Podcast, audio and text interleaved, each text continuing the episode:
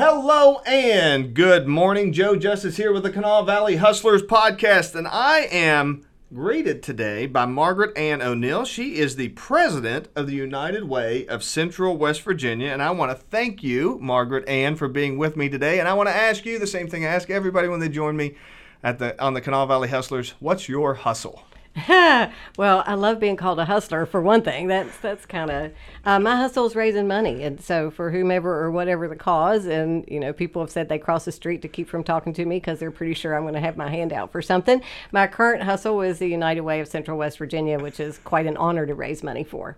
I bet. Well, tell me a little bit about, uh, for anybody that's not familiar, what does the United Way do? Well, we're a nonprofit organization and, and really two um, segments. And so we fund other nonprofits that apply to us through their um, very specific programs. So, health, education, financial stability, and the safety nets that most people are familiar with, the things that often catch us through crisis, like the Red Cross and the Salvation Army and shelters, etc. And so we fund them um, based on, on their request for that programming, and they have to be in our footprint. So, we're Kanawha, Putnam, Boone, Logan, Clay, and Braxton.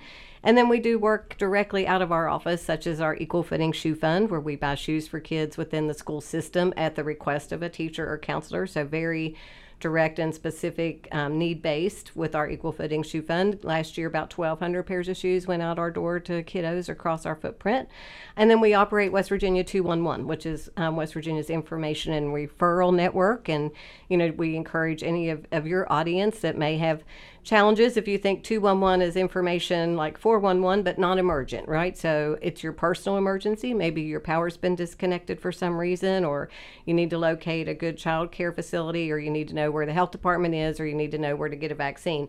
You can call 211 from anywhere in west virginia and you're going to get a real person in a united way office across the state that's going to try to direct you to services closest to you for what you need at that particular moment Oh, that is very cool. I was not aware of that service. Okay. 211 is awesome. Um, the United Ways took over governance in 2019, so timing is everything. Um, in 2020, our calls went up about 400% due to COVID, and have really kind of maintained um, that increased percentage, I think, for kind of post COVID things, right? People are still challenged a little um, out of the pandemic, and so we're still seeing a lot of calls for a lot of help, and we're happy to do it. Sure.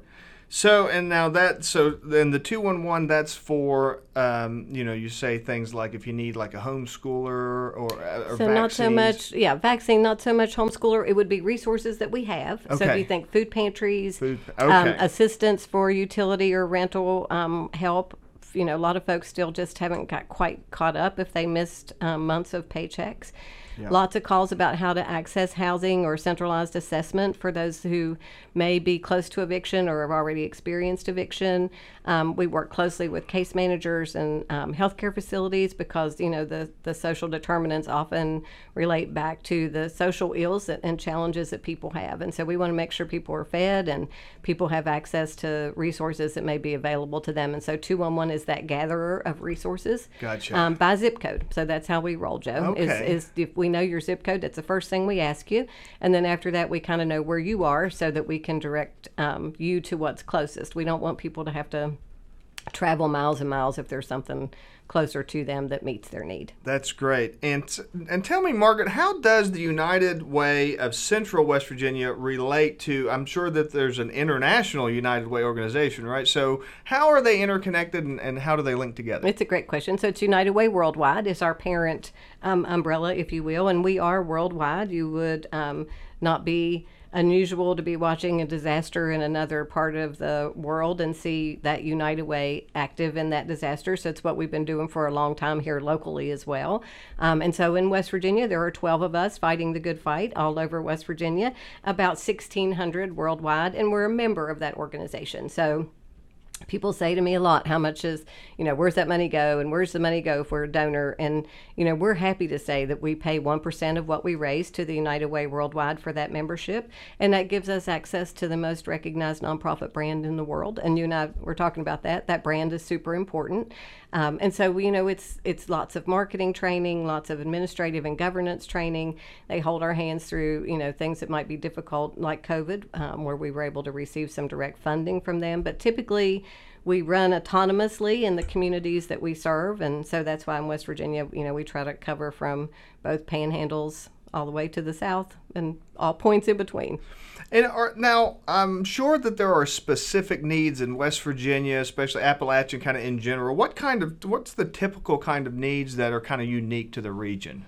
Well, you know, I still think we see so many things related to substance use disorder um, in West Virginia, and so that that not I won't say there aren't other states who are experiencing that, but that does set us apart a little bit because we had a little bit of generational poverty before that, um, and that's just kind of extended the challenges that some of our more rural and, and, and folks that don't have access to a lot of resources um, are really struggling with that. And, and my personal, you know, the, the Margaret answer to that question is we have a big education problem.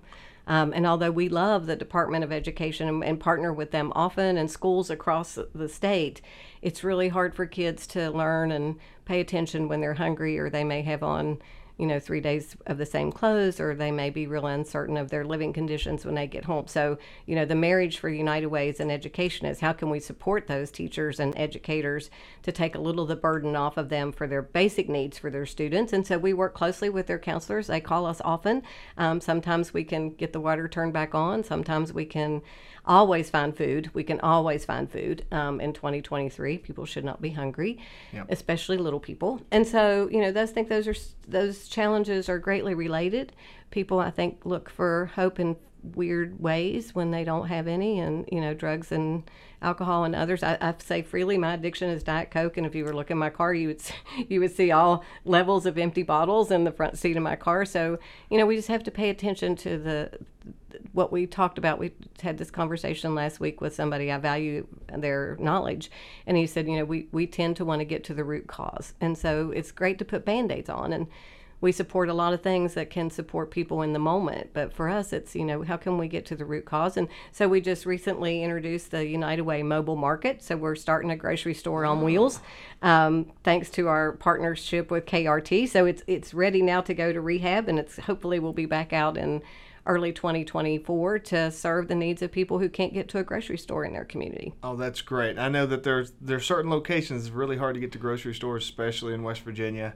So that's excellent. And I was I was wanting to know, um, you know, is there when it when it comes to you know the, the kind of services you're providing and you know when people hear about united way what's the easiest way for people to join in to help out to contribute to be part of united way's effort and find out what united way's up to? Sure. Well we'd love for you to come visit. That's the easiest way. Um, on any given day you can stand in our lobby and get a pretty good dose of all the different aspects of, of service that we provide to people in our community. Um, the you know, I think the thing I love the most is, you know, we joke that we, we get to see it all. We get to talk to people who really, really need something right now in an imminent kind of way. And then we get to talk to donors who have the ability to support us in large capacities and everything in between.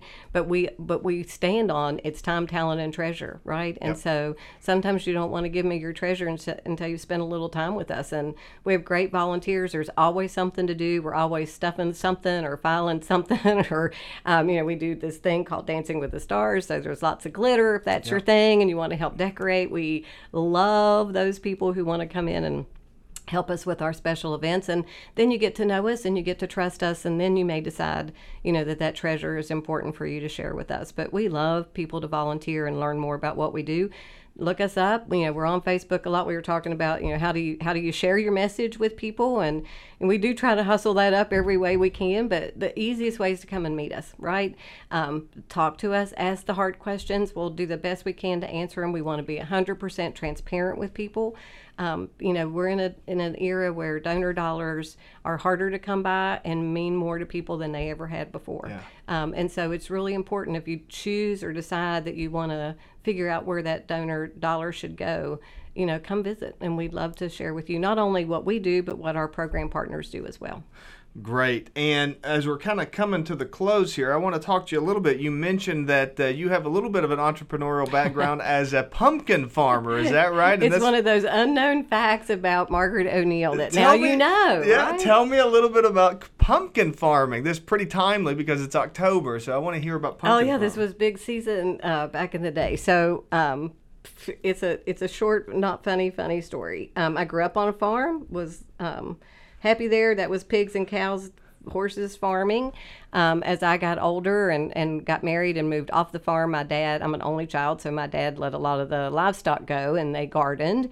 And so got married and came back to the farm and came home one day from my real job. And my husband and my dad were waiting to inform me that they had this wonderful idea on how we were going to make all this money. You've heard this before, right? yep. Um, and so I'm like, great, what is it? And they're like, we're going to sell pumpkins. And I'm like, where are we going to get them? They're like, oh, we're going to grow them.